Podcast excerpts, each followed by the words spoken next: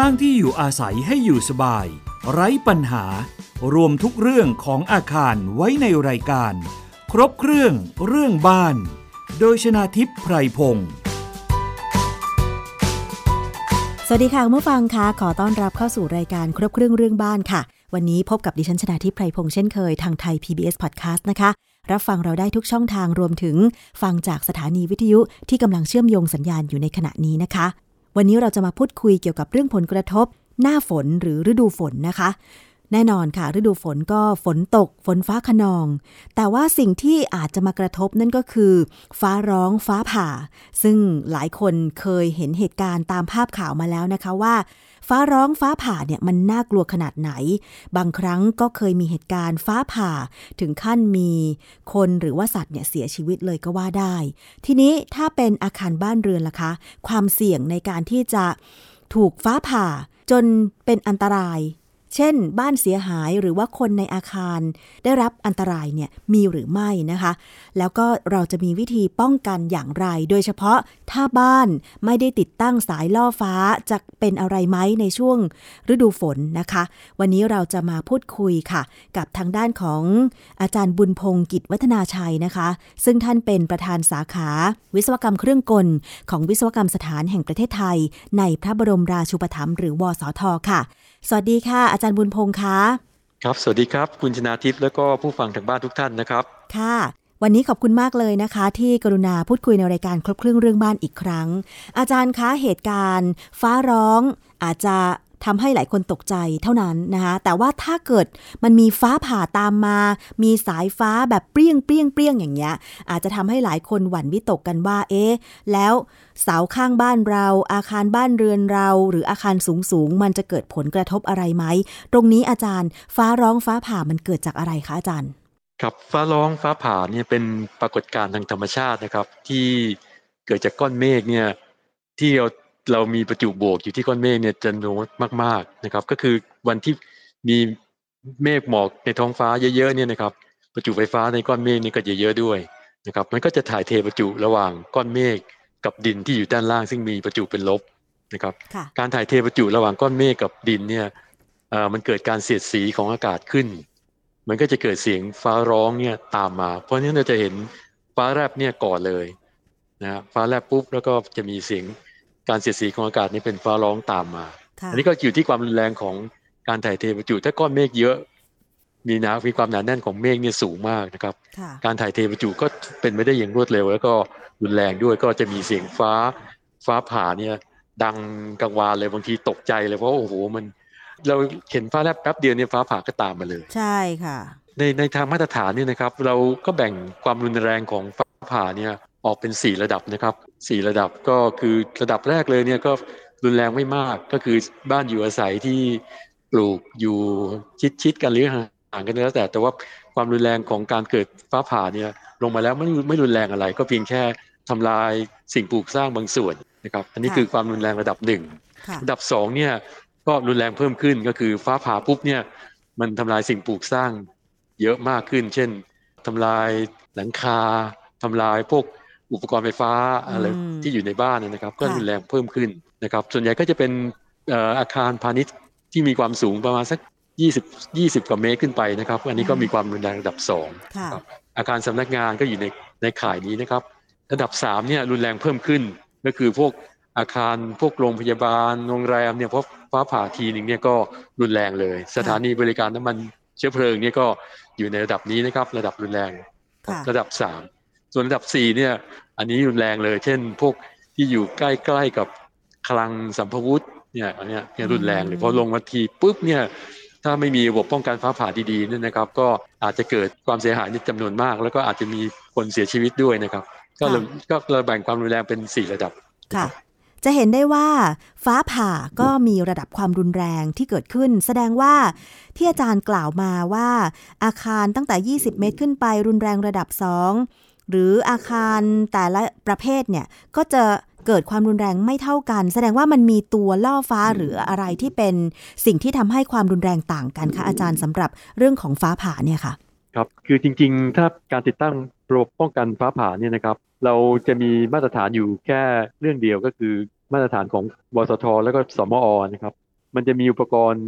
อยู่สักสามสี่ชนิดนั่นเองนะครับ อันที่หนึ่งก็คือ ปกรณ์ที่เรียกว่าเสาเสารอบฟ้านะครับ ภาษาอังกฤษคือ air terminal อันนี้จะจะเป็นจุดที่อยู่สูงสุดของตัวสิ่งปลูกสร้างนะครับทำหน้าที่ก็คือให้ประจุไฟฟ้าเนี่ยมาลงที่ตัวมันเอง แล้วก็จากตัวมันเองเนี่ยก็จะมีสายตัวนำนำประจุไฟฟ้าเนี่ยไปลงดิน ก็มีอุปกรณ์ลงดินก็คือระบบสายดินทั่วๆไป แต่ว่ากฎหมายยังไม่ยอมไม่อนุญาตนะครับ ให้ใช้สายดินร่วมกับระบบอื่น คือรอบฟ้านี่ต้องเป็นระบบอิสระต่างหากเลยพอฟ้าผ่าลงมาปั๊บเนี่ย จะต้องถ่ายลงดินทันทีห้ามห้ามเข้าสู่อาคารแล้วก็ลงไปสู่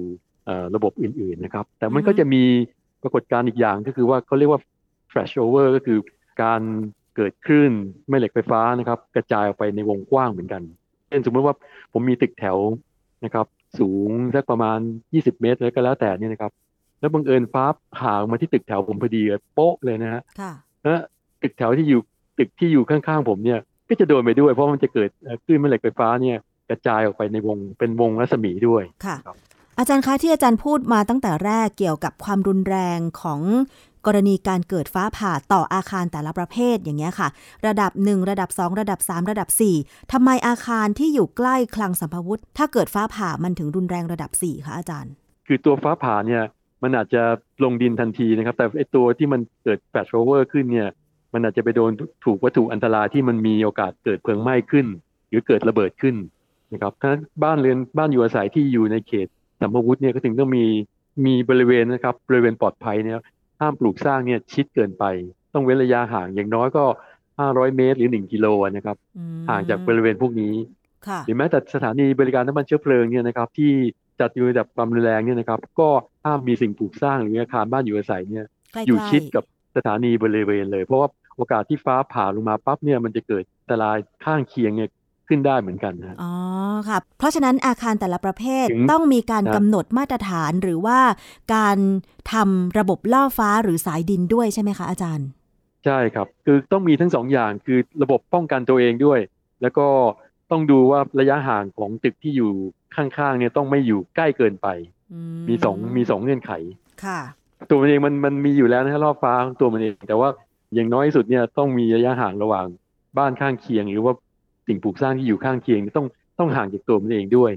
เพราะมันจะเกิดอย่างที่ผมว่าคือคลื่นแม่เหล็กไฟฟ้าที่เกิดจากฟ้าที่มันจะลงมาจากก้อนเมฆนะครับ ค่ะ อาจารย์พอจะบอกได้ไหมคะว่าอาคารประเภทไหน ถ้าเราไปปลูกบ้านใกล้ ๆ แล้วควรจะระมัดระวังหรือต้องทำตามมาตรฐานระยะห่างอะคะอาจารย์ ก็สัมภวุธเนี่ยเป็นอันที่หนึ่งแน่นอน สถานีบริการน้ำมันเชื้อเพลิงทุกชนิดเนี่ยอันที่สองแล้วก็พวก พวกโรงงานอุตสาหกรรมที่มี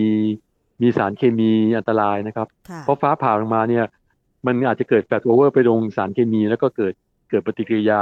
เกิดระเบิดขึ้นเกิดอะไรขึ้นนะครับพวกนี้ก็ควรจะอยู่ห่างไป แล้วมีกฎหมายอาคารคุมอยู่นะครับ แต่ว่าเอ่อมันก็ไม่ได้คุมเข้มงวดแบบที่ต้องห่างกันหนึ่งร้อยเมตร อะไรเงี้ยไม่มีไม่มีถึงขนาดนั้นนะครับ อืมค่ะ แต่ว่าเป็นอันที่รู้กันหรือเปล่าระหว่างเจ้าของบ้านวิศวกร ผู้ก่อสร้างบ้านว่า สมมุติถ้าจะต้องไปปลูกสร้างบ้านณที่ใดที่หนึ่งเนี่ยต้องสังเกตว่าอยู่ใกล้คลังสัมภวุธไหมปั๊มน้ำมันไหมหรือโรงงานสารเคมีไหมอันนี้ก็ต้องเว้นระยะห่างออกมาใช่ไหมคะอาจารย์ใช่ครับแล้วก็วิศวกรเขาจะดูแล อย่างเช่น ถ้าผมมีบ้านจัดสรรแล้วมึงเอิญมันต้องอยู่ตรงตำแหน่งตรงที่มันอยู่ใกล้กับความรุนแรงระดับ 3 ระดับ4เนี่ยนะครับผมก็จะเสนอให้โครงการเนี่ย ติดตั้งเสาล่อฟ้าไว้ถึงแม้บ้านผมจะเตี้ยๆนะสิบสองสิบสามเมตรเนี่ย แต่ว่าผมก็ต้องต้องติดตั้งให้กับโครงการไว้นะครับ เพื่อป้องกันในการ flashover อย่างที่ว่านะครับค่ะ อาจารย์คะช่วยอธิบายเกี่ยวกับเรื่องของระบบป้องกันฟ้าผ่า อีกครั้งหนึ่งได้ไหมคะว่าเราจะต้องติดตั้งอะไรบ้าง ไม่ว่าจะเป็นท่านที่อาศัยอยู่ในบ้านเดี่ยวทาวน์เฮาส์หรือว่าแม้แต่คอนโดมิเนียมเนี่ยค่ะ ทางนิติบุคคลจะต้องติดตั้งยังไงบ้างคะอาจารย์ ครับอย่างอย่างแรกเลยนะครับที่เราต้องมีอุปกรณ์ของฟ้าผ่าเนี่ยก็คือสายตัวนำลงดินนะครับ ไล่ขึ้นมาก็จะเป็นสายตัวนำที่นำประจุไฟฟ้าเนี่ยจากเสาล่อฟ้านะครับ มาที่มาที่ดินนะครับ แล้วการสุดท้ายก็คือเสาที่เราเห็นตามหลังคาบ้านคือเสารอบฟ้าค่ะมีอยู่สามอุปกรณ์สำคัญสำคัญ แต่ว่าแต่ละบริเวณเนี่ยในการออกแบบรอบฟ้านะครับ มันก็ยังมีพื้นที่แนวแนวราบ เรามีเสาต้นเดียวเนี่ย คุมหมดเลยเนี่ยไม่ได้นะครับบางทีจะต้องมีเสามากกว่าหนึ่งหนึ่งต้น เพราะว่าพื้นที่มันกว้างฟ้าเวลาผ่าลงมาแล้วเนี่ย มันก็จะไปลงตรงจุดที่ที่ที่ไม่มีเสาล่อฟ้าค่ะมันก็ต้องมีเสาล่อฟ้านี่กระจายเหมือนกันตามระยะห่างของตัวเสานะครับค่ะถ้าเสาเรามีสูงมากเนี่ย มุมป้องกันก็จะเยอะขึ้นอาจจะคุมได้เลยนะครับอ๋อแต่ถ้าเสาเตี้ยๆเนี่ยอาจต้องมีถี่เลยเป็นปันปลาเลย รัศมีการคลุมสมมุติว่าเราติดตั้งตัวสายล่อฟ้า เสาล่อฟ้าไว้บนหลังคา ต้องติดตั้งครับกี่เมตรมันถึงจะคลุมได้ทั้งหมดคะอาจารย์ ก็มันมีมุมป้องกันอยู่ฮะสมมติเราติด 2 เมตรเนี่ยก็ทำมุมเอาที่เราคุ้นเคยก็คือมุม 45 องศานะถ้าเราตั้งสูงขึ้นไปปุ๊บ 4 เมตรเนี่ยก็ทำมุม 45 องศามันก็จะคุ้มครองแค่ทรงกลวยกลมของของตัว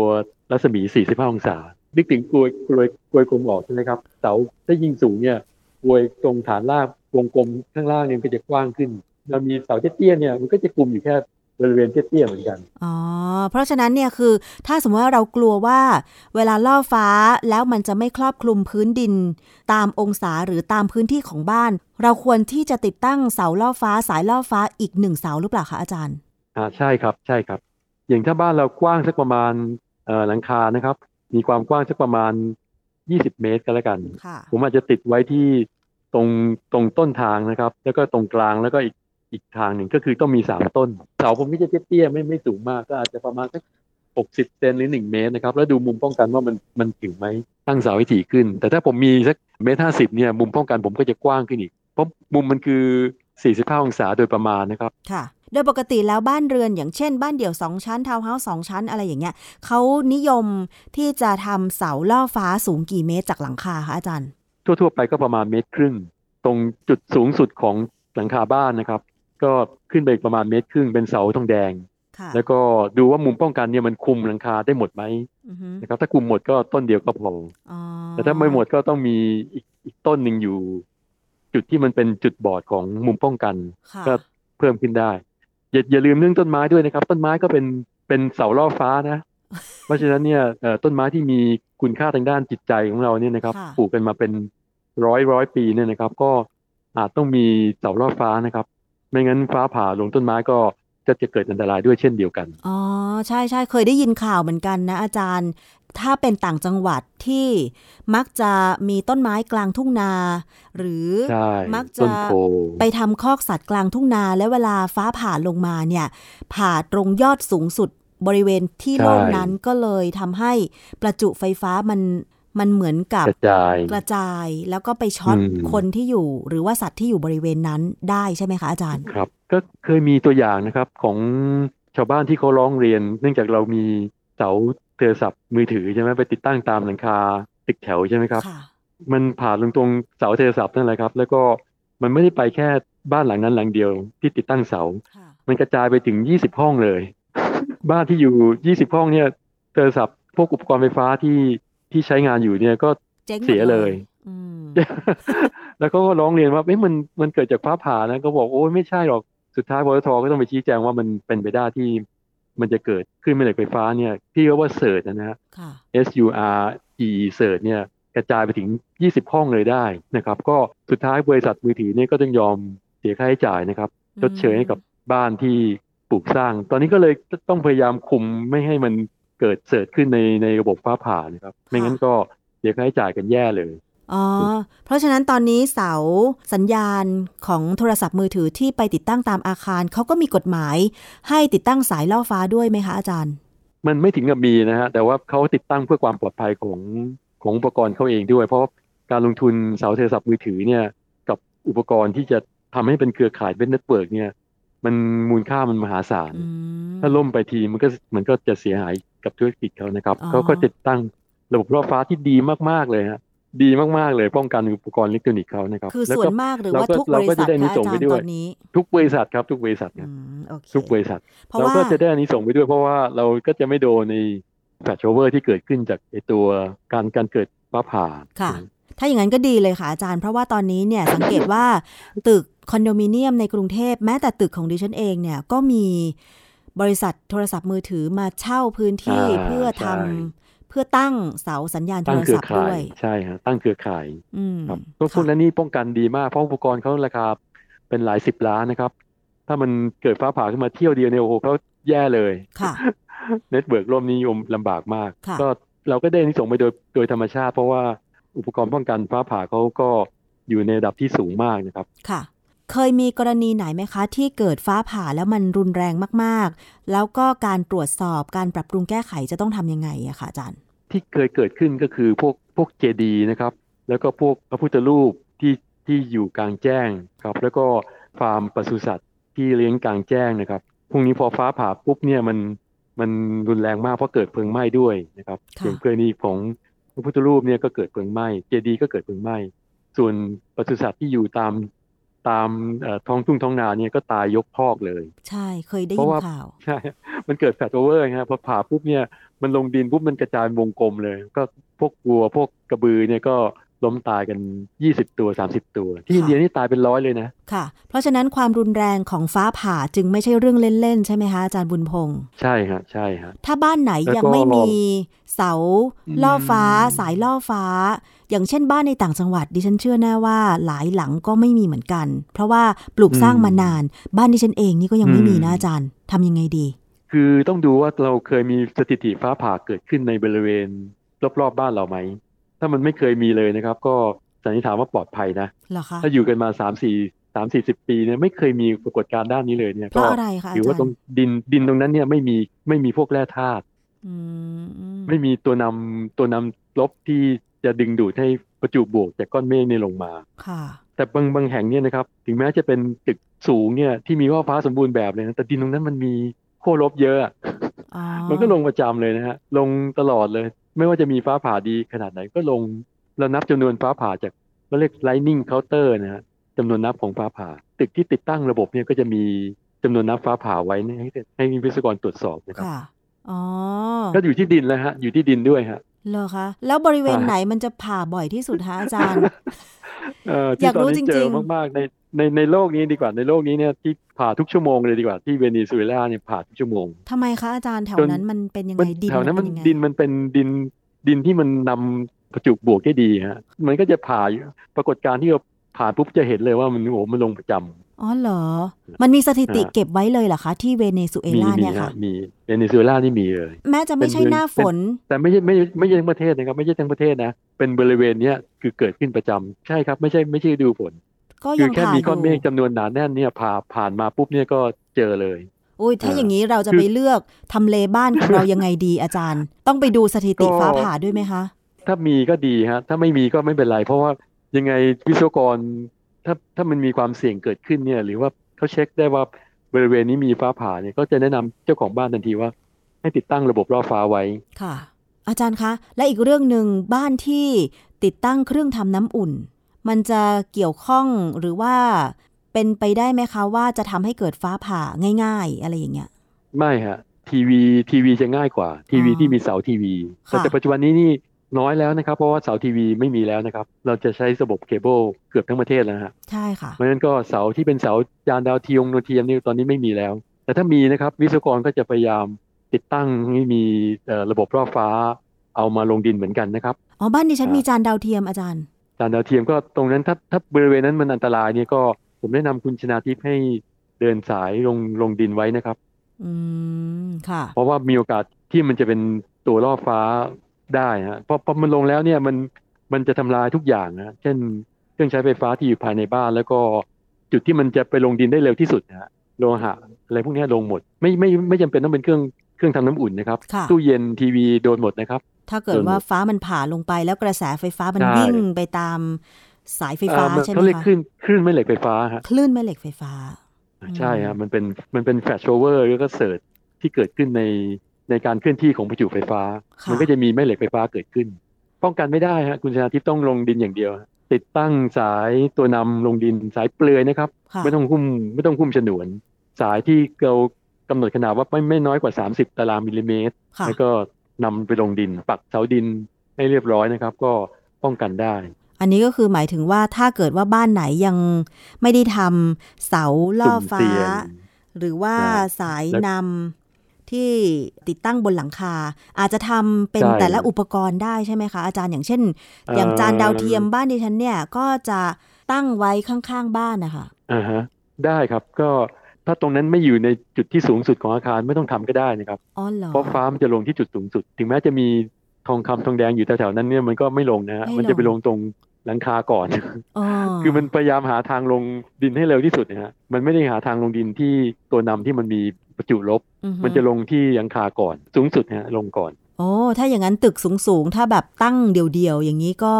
เวลาฝนโอ้โหตกฟ้าคะนองก็เสี่ยงหน่อยใช่ไหมอาจารย์ เสียงเสียงมากเสียงมาก แล้วก็เขาต้องมีระบบรอบฟ้าที่ดีมากๆด้วย แต่แต่ว่าตึกตึกตึกสูงเกิน 23 เมตรตามกฎหมายนะครับ จะต้องมีระบบป้องกันฟ้าผ่านะครับ อันนี้ตามกฎหมายนะค่ะ แล้วก็ตึกที่เข้าข่ายชีวนามัยนะครับ คือมีนายจ้างกับลูกจ้างเนี่ยถึงแม้จะเตี้ยเนี่ย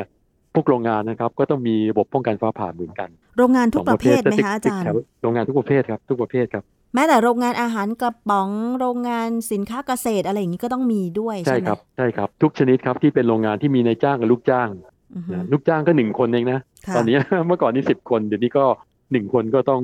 เข้าข่ายต้องติดตั้งสายล่อฟ้าแล้วอ๋อมีมีเจ้าที่ตรวจนะ ตรวจสอบอาคารก็มีเจ้าที่ไปตรวจด้วยนะครับค่ะเพราะงั้นก็หนีไม่พ้นนะฮะต้องทำอยู่ดีฮะ แต่เป็นห่วงตรงที่ว่าถ้าสมมติว่าบ้านเรือนที่พักอาศัยที่อาจจะไม่เข้าข่ายตามกฎหมายควบคุมอาคารแบบเนี้ยค่ะอืมจะใช่ใช่ครับ จะติดตั้งสายล่อฟ้าสายดินอะไรมากน้อยขนาดไหนอาจารย์ คือถ้าเราอยู่ในพื้นที่ที่ไม่เคย ไม่เคยมีสถิติฟ้าผ่าเลยนะครับ เช่น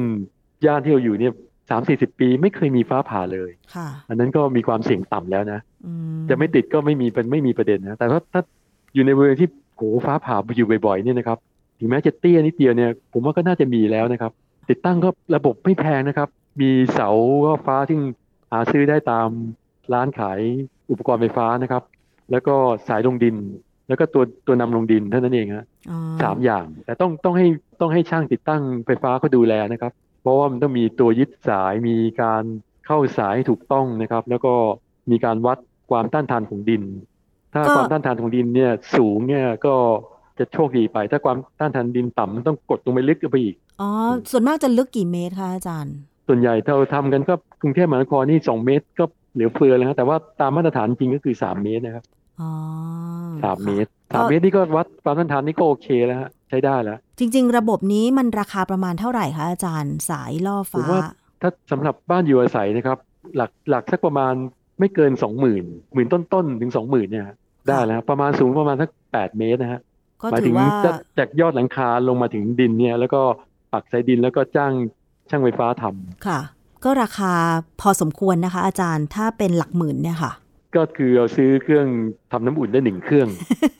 ที่ที่มีคุณภาพหน่อยนะ อาจารย์แต่เดี๋ยวนี้หรือหมู่บ้านจัดซื้อตู้เย็นสรรได้ตอนที่เขาขายบ้านให้เรานี่ส่วนมากเขาจะทำระบบกันฟ้าผ่าให้เราไหมคะ ไม่ฮะเขาไม่ทำให้แต่ละบ้านแต่ก็ทำรวมเลย เขาตั้งเสารวมเลย แล้วก็ใช้มุมป้องกันเนี่ยคุมทั้งหมู่บ้านเลย ถ้ามุมไม่พอก็ตั้งอีกสองอีกเสาหนึ่งเป็นสองเสา อันนั้นหรือคือเราสามเสาไม่ต้องแยกมาทำของเราเองแล้วใช่ไหมคะไม่ต้องครับไม่ต้อง มุมป้องกันมันจะคุมได้ค่ะแล้วถ้าถ้าตรงไหนที่มีสระว่ายน้ำเนี่ย มุมป้องกันนี่ต้องคุมถึงสระว่ายน้ำด้วยอ๋อนะเพราะเพราะน้ำเนี่ยมันก็เป็นตัวนำไฟฟ้านะค่ะ เพราะฉะนั้นตอนที่ฝนตกฟ้าขนองเนี่ยนะครับ หรือว่ามีเมฆหมอกเยอะๆเนี่ยก็ไม่ควรลงน้ำนะฮะค่ะ เอาละค่ะนี่คือเรื่องราวของการป้องกันฟ้าผ่า ซึ่งอาจจะส่งผลครับกระทบต่ออาคารบ้านเรือน แล้วก็ความเป็นอยู่รวมถึงชีวิตของเราด้วยนะคะ สุดท้ายนี้อาจารย์บุญพงษ์คะอยากจะฝากอะไรถึงประชาชนบ้างเกี่ยวกับโอ้เรื่องที่อาจจะได้รับผลกระทบแบบเนี้ยค่ะ คือฟ้าผ่าเนี่ยมันมากับฝนนะฮะฝนเนี่ยมันมาทำให้เกิดน้ำท่วมน้ำขังนะฮะก็รบกวนผู้ปกครองนะครับ ดูแลบุตรหลานท่านนะครับ ถ้าเดินลุยน้ำมาเนี่ยก็ ล้างเท้าทุกครั้งที่เข้าบ้านนะครับค่ะแล้วก็ล้างมือนะครับ เพราะว่าโรคที่มากับน้ำก็คือพวกเอ่อโรคตาแดงโรคน้ำกัดเท้าโรคฉี่หนูนะครับค่ะซึ่งมันก็มีความรุนแรงพอๆกับเชื้อไวรัสที่มาจากโควิดเหมือนกันนะครับ อันตรายเหมือนกันค่ะนะครับก็ระวังพวกนี้ส่วนส่วนถ้าอยู่นอกบ้านนะครับ แล้วก็ฝนตกฟ้าขนองนี่หลบเข้าที่ร่มนะครับ อย่าหลบใต้ต้นไม้นะครับป้ายรถเมล์พวกนี้ไม่ได้นะครับค่ะต้องพยายามหาอาคารที่ปลอดภัยแล้วก็เข้าไปอยู่ในอาคารนะครับ อันนี้ปลอดภัยเอาละค่ะ วันนี้ต้องขอบพระคุณนะคะ เกี่ยวกับเรื่องของการป้องกันฟ้าผ่าที่มีประโยชน์มาก ๆนะคะ ถึงแม้ว่านาน ๆ จะเกิดทีแต่เวลาเกิดแล้วมันมีผลกระทบถึงขั้นบ้านเรือนเสียหายหรือคนบริเวณนั้นสัตว์บริเวณนั้นเสียชีวิตเนี่ยมันก็ไม่คุ้มกัน เพราะฉะนั้นก็ต้องทำระบบป้องกันฟ้าผ่า กับอาคารบ้านเรือนจะดีกว่านะคะ ต้องขอบคุณค่ะครับอาจารย์บุญพงศ์กิจวัฒนาชัย ประธานสาขาวิศวกรรมเครื่องกล วิศวกรรมสถานแห่งประเทศไทย ในพระบรมราชูปถัมภ์หรือวสท ที่กรุณาพูดคุย สิ่งที่เป็นประโยชน์ในรายการครบเครื่องเรื่องบ้านนะคะ ขอบพระคุณค่ะอาจารย์คะขอบคุณมากครับ สวัสดีครับ สวัสดีค่ะ และนี่ก็คือทั้งหมดของรายการครบเครื่องเรื่องบ้านสำหรับวันนี้ค่ะ มีประเด็นคำถามสงสัยต่างๆ ก็ส่งกันเข้ามาได้ ไปกดถูกใจที่ facebook.com/thaipbspodcast หรือว่าจะติดตามข้อมูลข่าวสารอื่นๆ ทาง Twitter YouTube Instagram ของไทย PBS Podcast ได้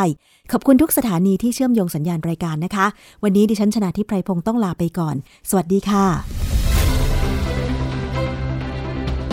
ติดตามรายการได้ที่ www.thaipbspodcast.com แอปพลิเคชัน Thai PBS Podcast หรือฟังผ่านแอปพลิเคชัน Podcast ของ iOS Google Podcast Android Podbean SoundCloud และ Spotify